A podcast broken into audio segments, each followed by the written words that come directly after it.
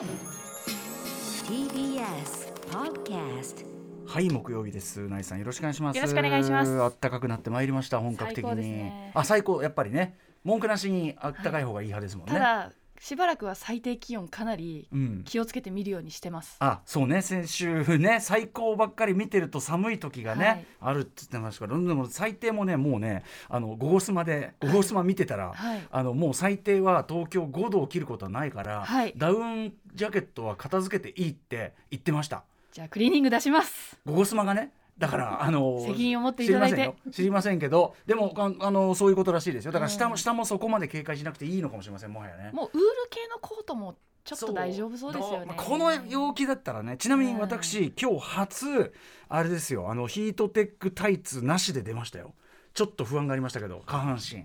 むしろ。うん？昨日まで。ああだから昨日は暑かったのがすごい。一昨日までずっと入ってたんですか？そうですね。だから昨日え昨日ちょっとオープニングでも言ったんだけどあの履いて出たらすごい不快だったんですよ、はいはいはい。もうあの暑くて。あそうその経験をしたから今日こそ。そうなんです。ただそのやっぱその寒い方の警戒をずっとしてたんで大丈夫かなと思ったんですけどちょっと今日はだからすごいちょっとすごい。歌丸さん結構足元というか、ええ。まあその足先寒いの辛いですけどそうですね。れ足全体寒いの苦手ですか？お腹から下半身やっぱその足ぜそうですね。足が冷えるとやっぱぜ体全体が冷えるっていうかこうこう太ももとかがやっぱ全体のそのはい。はい血液のポンプっていうまあ確かに。そういう部分がふくらはぎってありますから第二の心臓って言いますもんね。そうなんですよ。だからで逆に言うとここが熱いと全身熱いんですよ、ね、あ本当ですか？そう。そうなんだ。私上半身しか気にしたことなくて。それはもう全くもう頭隠して尻隠さずということですよ。これは。うん、だからもう今日はでもちょっとだからそういう意味ではあの普段一枚少ないですから。ちょっとスースーして、ええ。ちょっと 久しぶり。ちょっとちょっとこうフラフラした感じですよね、正直ね、ちょっと正直皆さんごだってズボンの下にタイツ履いてるってことですよね、ええ確かに。そういうそうですよ。何を驚いてる？どの部分驚いてるんですか？うなんか女性ってどちらかというとこうスカートの下にストッキングとかタイツ履くじゃないですか。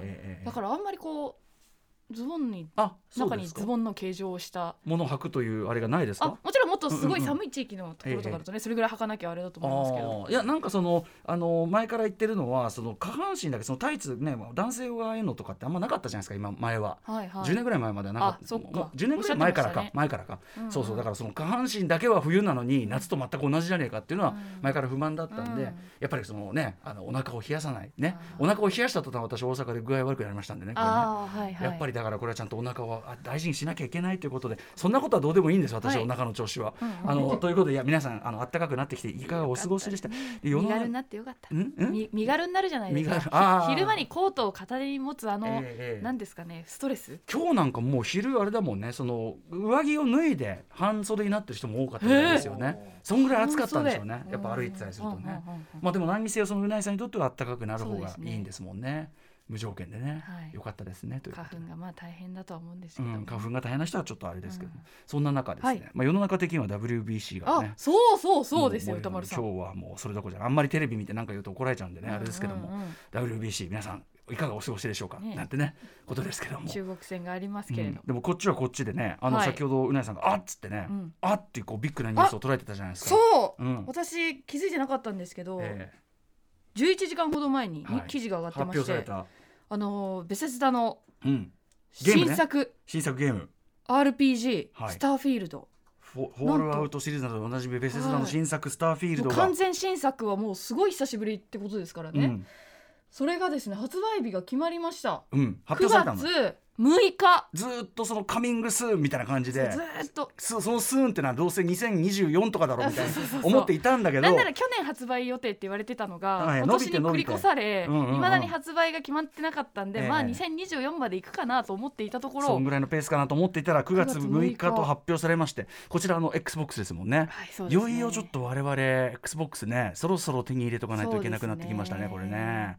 プレイスーテーションで遊べませんのでパソコンかまたは、ベセスダをねあのマイクロソフトが買い取りましたから、そうですね。うん。いやだから本当にキラキラーソフトじゃないですかこれねは、早めにだからあのゲーミング PC なり、うん。あとは XBOX をどっちかを。用意しておかないともしかするとこの発売時期リアルタイムで品う。また品薄、っねえなっちゃう。ていうことになりかねないいんで、はい。ああついに買うか置くか。しすょうがないいですか本当にな。ちょっと楽しみですね。うん我々にとってはこういうビッグニュースが。あの今日ちょっと私の方からもう一個ちょっと、はい。あのお知らせがあるんですけど。ねあのすみません。先にスターフィールドの告知をしてしまいすみません。あのスタースタープレイヤーズ社長の岸さん。確かに、えー。確かにスター違いだけど。今今今そのあドキッとしたあ今うん。あのこいつこいつ何の告知するのかなと思ったらスターまで来てね人の会社が作ったゲームの告知してやがる。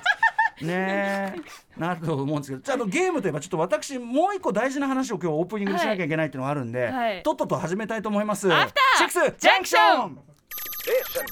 After Six Junction. 3月9日木曜日時刻は今6時6分になりました、えーラジオ6期の方もラジコ同期の方もこんばんは。TBS ラジオキーステーションにお送りしているカルチャーキュレーションプログラムアフターシックスジャンクション通称アトロク。パーソナリティは私ラップグループライムスターのラッパー歌丸です。そして木曜パートナー TBS アナウンサーのうないりさです。ねえあのスタープレイヤーズ社長がもうみずっとね今日いるから「えどうしたの?」って言ったら「いやどうしたのじゃないですよ」と「大事な大大事な事なお知らせがあんた。役目があるじゃないですか」って「ああそうでしたそれは失礼いたしました」でさっきね、さあ大事なね発表されましたね次ね。スタースタースターフィールド。発売日決定。ガクーみたいなね、うん、スターフィールドもちろんねこの番組でもまたねあのうないさんも出たらやるでしょうし、話題にはしていくと思いますが、はい。もう一つちょっともっと早く大事えーな、株式会社スタープレイヤーズから大事なお知らせがございまして、えー私どもライムスターというラップグループをやっておりまして非常にベテラングループでまああれでしょうね現役でやってるグループとしてはまあ日本いやさ世界の中でも結構最長に入るようなグループじゃないでしょうか、えーそんなライムスター、えーライムスターイズインザハウス先日も3月4日、えー大阪ビッグキャット公演の大成功に終わったばかりですが、えーさらにえー4月分のライムスターイズインザハウス発表させていただきます。4月23日ライムスターイズインザハウス仙台公演を発表させていただきます。おめでとうございます。ありがとうございます。ということであのービッグキャットからこの、まあいろんなその要するにコロナ禍のモードっていうのを探りながらやってきたこのね、ちょっとまあ言っちゃえば我々の中のこう実験的なというかですね。はいあのライブシリーズだったライムスターイズインザハウスなんですけどあのこの間の大阪から一応マスク付きはい。あの声出しというのをうん解禁いたしまして,、はい、もちろんあのキャパはねまだあの満杯は入れてない状態でやってますが、えー声出しでやった。したらやっぱりまあそりゃもうなんというかお客さんもちろんね本当にそこはより楽しめたっていうかはない今までちょっとやっぱこうちょっとねぐうん。っと我慢してぐっと我慢して声出さないでいったところ、まあ、拍手とかバイブスボーとかでやってたところをですね声出してそれはそれはもうそれは楽しかったと思いますし我々もやっぱりこうまあ、なんていうのかな、まあ、これが完全体っていうかやっぱりね。ああの月曜のオープニングでも言いましたけどやっぱりそのあの声なしのライブにもう一回戻っても全然できる。だからその経験したことですごく強くなったんだけど、逆にその稼が取れたことで、大リーグボール養成ギブスと言いました、ん。ビョーンビーンっつって、うんうんうん今まで今まで。外れたね瞬間のね。そうですそうです。あの、はい。重い重い重しのついた靴はいみたいなのをとパーンと取ったらストーンっていうそういう状態。だからめちゃくちゃ絶好調といった感じで本当に本当にやりやすい、本当にやりやすい。それが声出しライブということで、えーということで、えっと4月23日仙台なんですけどももちろん仙台といえば DJ ジンさん第二の故郷とも言っております、えーそして駅前ペデルストリアンデッキ。大きなありますの。ね立派なやつが。はい、えーはい。ペデと略してはいけません、ペデストリアンデッキ、えーこちらも楽しめるという仙台となっておりますのでぜひお越しください。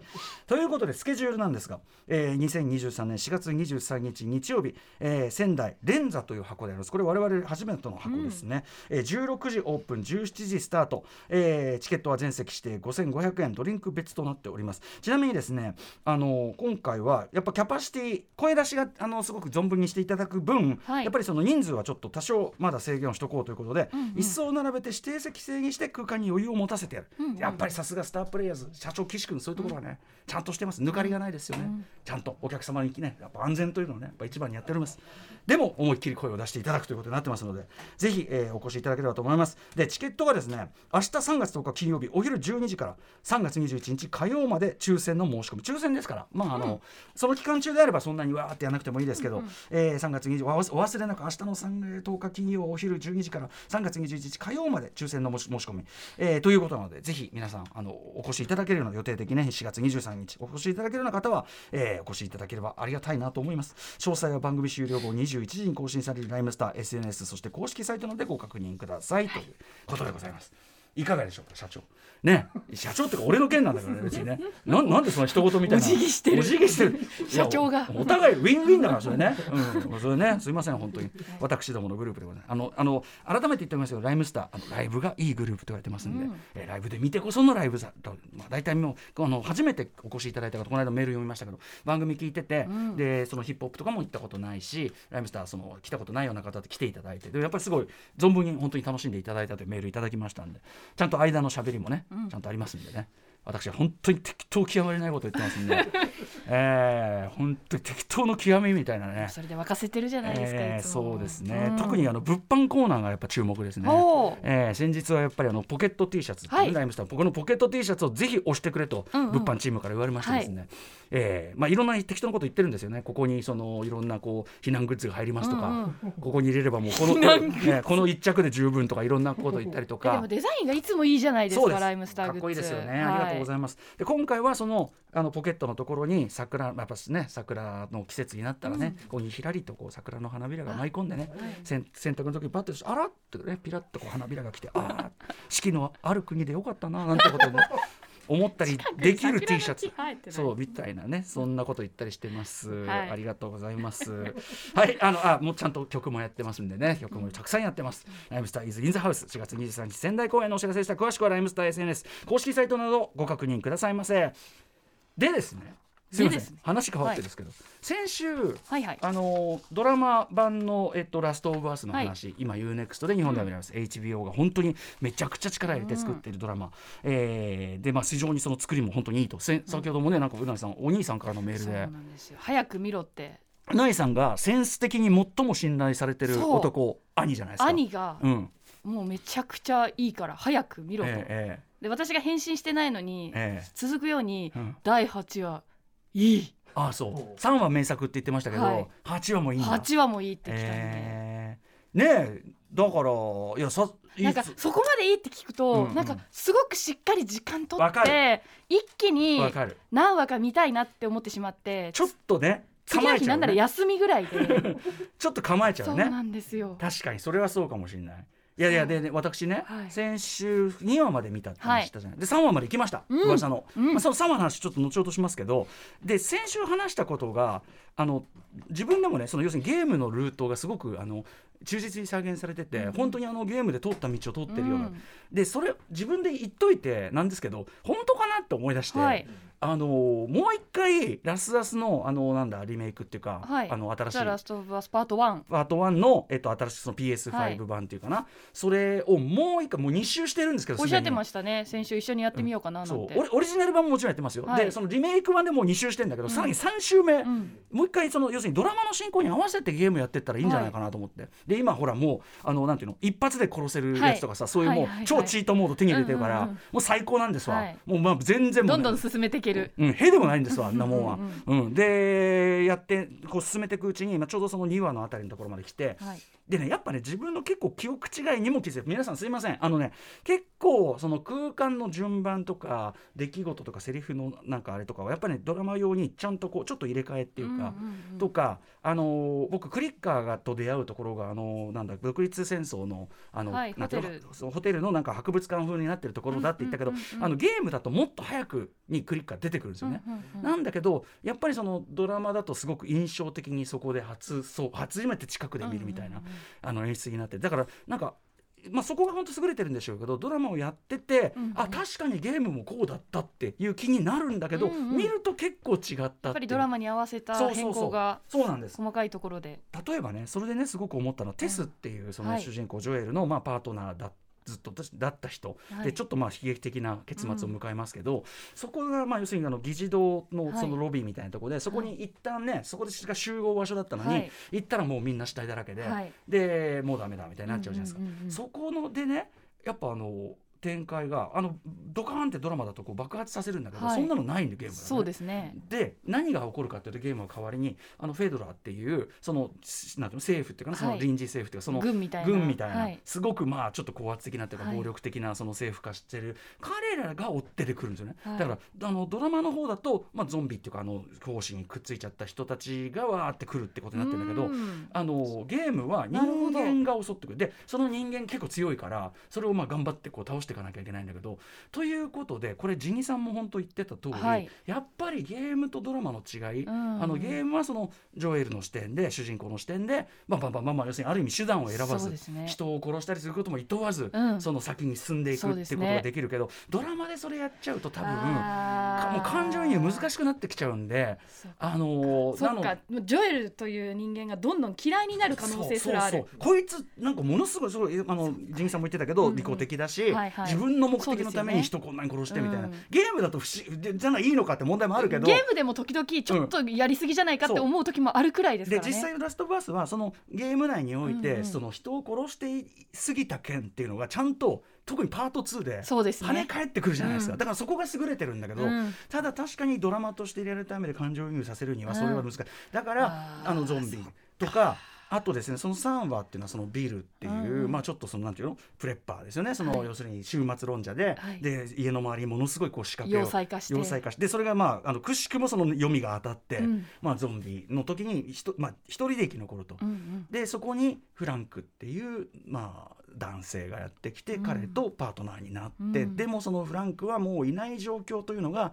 ゲーム上じゃないですか。であの3話、うんあのジンさんも語っていた通り、はい。この2人の馴れ初めから、はい。そのなんていうかな本当に愛の日々っていうか。うんうんうん。そういうのが本当に情感豊かに描かれてて、あの本当にもちろん素晴らしかったんですよ。うん。で逆にゲームのあのくだりのすごく印象的だった、はい。ビルが家の周りに張り巡らした罠の数々がある、はい。ででその罠をくぐり抜けたり、はい。あるいはその罠にジョエルが引っかかっちゃって、うんうん。あのぶぶらさあの逆さずりになはっちゃって。い。ドキッとしますよさね。逆さずりになったまま戦わなきゃいけないみたいな、うんうんうんうん。あのゲーム的にはすごい盛り上がるところだけど、はい。ああいうとこはオミットしてあって。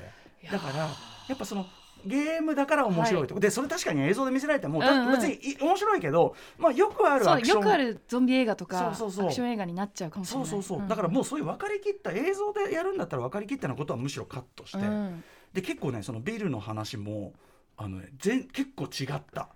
結構違う。あのーでした。なので、まあ、そこ楽しみにしてください。だから僕今後もですねその「ラストバース2」そのゲームの進行とドラマの進行を並行してやるっていうのをちょっとやっていこうと思ってその違いが明確にわかりますね。うんうん工夫がすごく見えるなと思ってちょっとも面白いと思ってあのやっております。まあ私はだから何周もしてますんで無敵無敵状態になってますんで。すごいですね。もうすぐもうすぐ体力なんかすぐ埋めるもんね。もうすぐ薬なんか全部作れるからもう無限だから、無限だから。なんかそういう意味でやっぱニール・ドラッグマンさんのバランス力、うん。ゲーム作った人が、はい。その客観的に見て、うん。キャラクターたちにうん。その、ゲームはもちろん没入させるように作って、うんうドラマだともっとこう客観的に見えるように作るってそ,、のバランス力すごいいやですね。本当に。だからなんかそのドラマを語る物語を語るってことにすごくあの真摯に向き合って、うん。あのるんだと思う。だからこのメディアだったらこうやるべきみたいなことを、だからだからあれだけのその作品が作れるんだと思うドラマもめちゃくちゃ評価高いってことなんですね。と同時にやっぱそうあの前前回言ったゲームをやってる感覚あのやっぱり板を渡して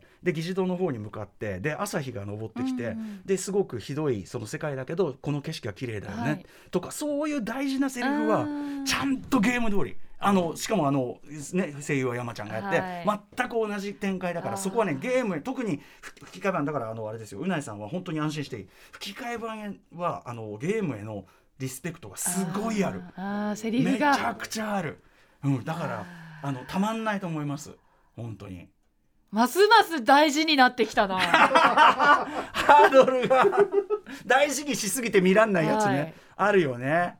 もうなんかもう言えないですけど「ラストオブアース」後半の方にすごく印象的な平和なシーンあるじゃないですか、うんうんエリーが見つける初めて見たうん。うんあの空間というか景色。はいはい。今まで見たことがなかったものたちがうんうんうん。目に映る、うんうんうん。あのシーンとかドラマだともうどうなっちゃうんだろちょっと確認してきますんで私もう、ねいやだから並行プレイおすすめですよ。だってうん。あのなんかその無限武器とかないんですか？そういうの。ないですねあのあのあれですよ一周しかやってないんですよね。ポイントでねポイントで買う買うみたいなシステムなんですよその、はいはい。そのシステムを。ああのクリあのメニュー画面メニュー画面から。はいはいはい。じゃだ大丈夫だと一周してれば全然いけると思いますよ。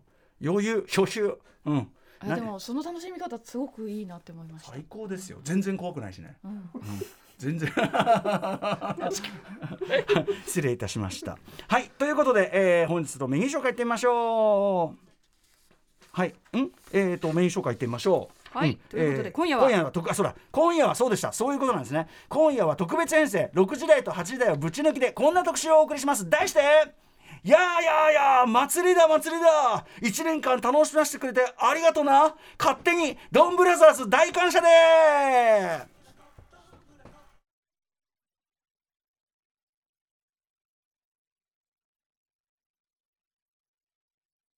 いやもう何度聞いても最高ですね。森崎ウィンさんのこちらエンディングテーマ「ドンブードンブラザーズ」ということで先々週の日曜2月26日におよそ1年間放送されていた日曜朝のスーパー戦隊シリーズ「アバタロー戦隊ドンブラザーズ」略してドンブラが無事完結いたしました。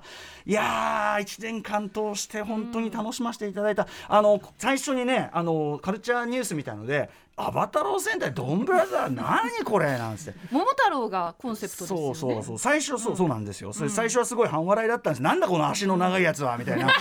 ピンクのキャラクターですね。うん。言ってたんだけど、まあ、途中でこうあ井上俊樹脚本じゃんこれみたいうんうんうんうなん。すいませんすいません。なんか全然半笑いを改めますみたいな感じで。で見始めたらまあハマったハマったということで、えーさぞかしですねドンブラザーズ。まあドンブラザーズファンすごく多かったね。ドンブラザーズから戦隊あの見始めたというかな。普段見なかった人もすごくハマったシリーズなんですね、でちょっと終わってしまって心にあの穴が開いてしまった。まあそういうドンロス経験されている皆さんいると思います。少しでも癒すため今夜は勝手に大会社デーを開催いたします、はい。ということでまず6時30分からのカルチャートークではドンブラにハマった2人の番組スタッフ、えー火曜日担当の森保ディレクターと水曜日担当の長谷川ディレクターが特撮初心者代表としてお供してくれます。音もね、はい。これはまずあのどんな感想を郎ですから。抱いているのか、ねえすいませんね。この6時半台に出てくるの2人とも基本素人なんで。基本素人。不安しかないというね像になっております。まあ長谷川さんとかはね喋りうまいけどねやっぱね。森保さん。どど森保森保君は森保君を皆さんにご紹介するのが楽しみです、ええ。そして 8 8時かららのの。特集「ビヨンドザカルチャーはこちら。これでお前らとも縁ができたなみんなでドンブラを語り尽くそう特集。さあということで8時台はひたすらドンブラの魅力を語っていく60分この時間お供するのはライターのガイガン山崎さんとロックバンド終わりからのボーカル高橋ひょうりさんによるおなじみアトロック特撮部とボードゲームメーカードロッセルマイヤーズ代表そしてスーパー戦隊ロボットコレクションコレクターでもある渡辺則明さんおめでとうございます。6時台とはまた違う特撮クロートおじさんたちがドンブラの魅力や個人的な見どころポイントなどを語ってきます。そして、えー、と新たに始まったキングオージャーの話なんかもちらっとできればなという感じがしております。はい。そして7時からは日替わりでライブや DJ プレイをお送りする音楽コーナーライブダイレクト。今夜のゲストはこちらです。